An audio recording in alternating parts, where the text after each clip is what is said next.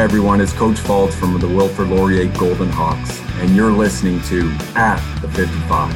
Hello, and welcome to At the 55, your home for OUA football. In the lead up to the 2021 OUA season, figured there'd be no one better to help answer some questions about what this Laurier Golden Hawk team is going to look like in the 2021 season than the head coach of said Golden Hawks, Michael Faulds. Coach, thank you so much for joining me today. How are you doing? I'm doing well. Thanks for having me on again, Zach. Uh, excited to chat Laurier football with you. Absolutely, and uh, you know the the point I want to start at is uh, I spoke with with Tre Ford, of course, QB of the the rival of, of yours, the Waterloo Warriors. Spoke with him recently, and one of the things I asked him about that I'd love to get your take on is of all the things that makes this season unique, and I want to get into that, the six games, the the the East West split in the OUA, one thing that comes with that is having a few rematches in season. Sometimes we get a playoff rematch from time to time. But of course, if we're talking Laurier football, we're talking the Battle of Waterloo, Golden Hawks, Warriors. So I want to start there, and I'll start by asking this. Does the rematch in season, because unfortunately, despite how good those games have been in regular season, we haven't got the playoff match uh, rematch in, in uh, recent years. Does the rematch in season this year? Do you think that intensifies the rivalry, or in some ways, do you think it waters it down? Whereas in other years, you only get one crack at the rival. Now it's maybe a little less pressure. How do you interpret getting the the two shots at the Warriors this year? Yeah, I think more is better, right? I think you know when you think of Calgary Stampeders and Edmonton Elk. You think of Ticats Argos. Um, anytime you're getting a rivalry game and you get to see it a couple times, I think that's a benefit. Obviously, the the community uh, in the KW area loves watching Warriors and Golden Hawk football, so it's going to be a lot of excitement. And as you alluded to, uh, the western side of the OUA um, is really a gauntlet. So these two football games against uh, you know the Warriors are going to be very meaningful for us. Um, one of them comes in week two, and then the next one comes at the very end of the season. So, um, you know, in a normal year, how many different playoff scenarios there are. Um, I'm sure every single week people are going to be looking at standings and wondering how everything's going to, you know, be decided. So those two football games are important. Um, and, uh, you know, Coach Bertoia has done an amazing job over there. You mentioned Tre Ford, who's really the leader of that team and, you know, an extremely explosive player. But we're also confident in what we have. And, uh, you know, I think the community is really going to get two exciting football games. And who knows, um, you know, we could finally see that playoff matchup and actually play each other three times this year.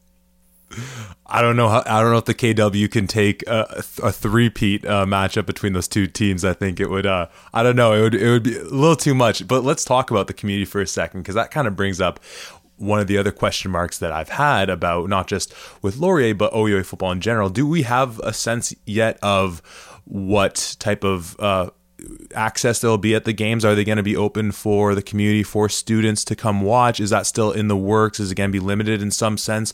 Do we know uh, what that's looking like right now? Yeah, nothing has been completely firmed up, but I think there is optimism, uh, both at Waterloo and here at Laurier. Um, depends, depending on the situation with COVID, but both universities making it mandatory for vaccines for students on campus and staff, I think is a very positive step um, in us seeing fans in the stands. Um, obviously, you know, with a year of out with no football, we're just excited to get back and we'd be willing to play without fans. But at the same time, there's nothing like, you know, looking up in the crowd and seeing a lot of purple and gold. Um, and same thing when you're on the road, right? When you're in a hostile environment and you have the other team uh, fans out there and cheering on, um, it makes, you know, OUA football really real. Um, and the Battle of Waterloo is super important for that. So obviously, our student bodies want to come out, but there's a lot of community members that have ties to both universities. So we're optimistic. Um, I hazard a guess it won't be full capacity, but I, I believe there will be spectators in some capacity. Well, I mean, that's great news, not only for, like you said, the this whole spectacle of it, but for those of us who try and cover the games, uh, it's great to know we'll be able to actually be there live uh, to watch and, and, and see what goes on. On the sort of point of the the format of this year, the two divisions, East West, and uh, as you mentioned, you're in the West side with not only Waterloo but with Western, with Mac, with Guelph, with Windsor. Um, you know, doesn't take much more than observing how the standings have broken out the last few years to see that it is a little more heavily loaded with teams that have had playoff success than the, the teams in the East side. But I'm curious, um, and also with that as well, six games um, as opposed to the regular eight game schedule. But I have to imagine in the lead up to that, there were probably conversations about other ways to make this happen or other formats, or maybe there weren't. So I'm just kind of curious because I I'd assume you probably had some uh, word in that or heard about that. Were, what kind of other options were there in terms of return to play, or was it kind of always it was going to be this kind of a split? Um, what do you know about that uh, component of, of how the schedule came to be? Yeah, well, I actually know quite a bit, and, and I'm proud to say that all 11 uh, head coaches met regularly throughout the pandemic. Um, so, although we're competitors on Saturday afternoons and we might dislike each other's teams um, during those times. Uh, we came together this pandemic and kind of met bi-weekly throughout. Um, and this includes, you know, way back last summer in, in 2020 uh, when the season was first canceled, we were already looking ahead to 2021. Um, so we had several different scheduling models, um, basically um, a, a, different plan A, B, C, and so on um, and you know had to obviously see where we were at in terms of the pandemic. So we had everything from a 10 game schedule to an eight game schedule to, you know, our current six game schedule. We even had as small as a four game schedule. Um, I think when it came down to it, and again, our coaches kind of agreed on it and proposed it to the OUA and the athletic directors, was that first and foremost was safety. So um, obviously, we wanted to limit overnight trips and long bus trips. And we also recognized that universities' football budgets were hurting a little bit um, because of the 2020 no season. So we decided if we could keep travel uh, to a, a, minimum, that would help things. So the intent uh, when we started matching up and trying to figure out how we could work this out is we knew we didn't want Carleton or Ottawa to have to go west of the Toronto area and we knew the teams to the far west, Windsor and Western, we didn't want them to have to travel east of Guelph. The teams in the middle, like Laurier, Waterloo, and so on, could go a little bit uh, cross divisional. Um, but for the most part, we kind of drew the line um, at the GTA. So uh, the coaches definitely had a huge say in the schedule.